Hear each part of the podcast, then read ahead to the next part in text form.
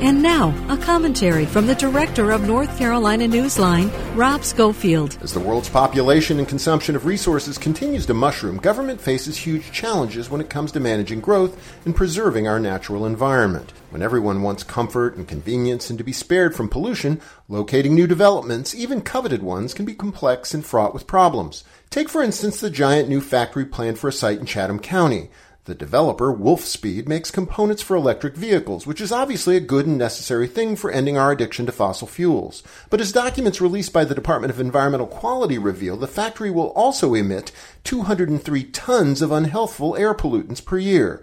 And not surprisingly, the census data show that the area surrounding the factory is populated disproportionately by low income people of color. The bottom line, we obviously need new factories like this, but the DEQ documents show that we also need stronger rules to curb pollution.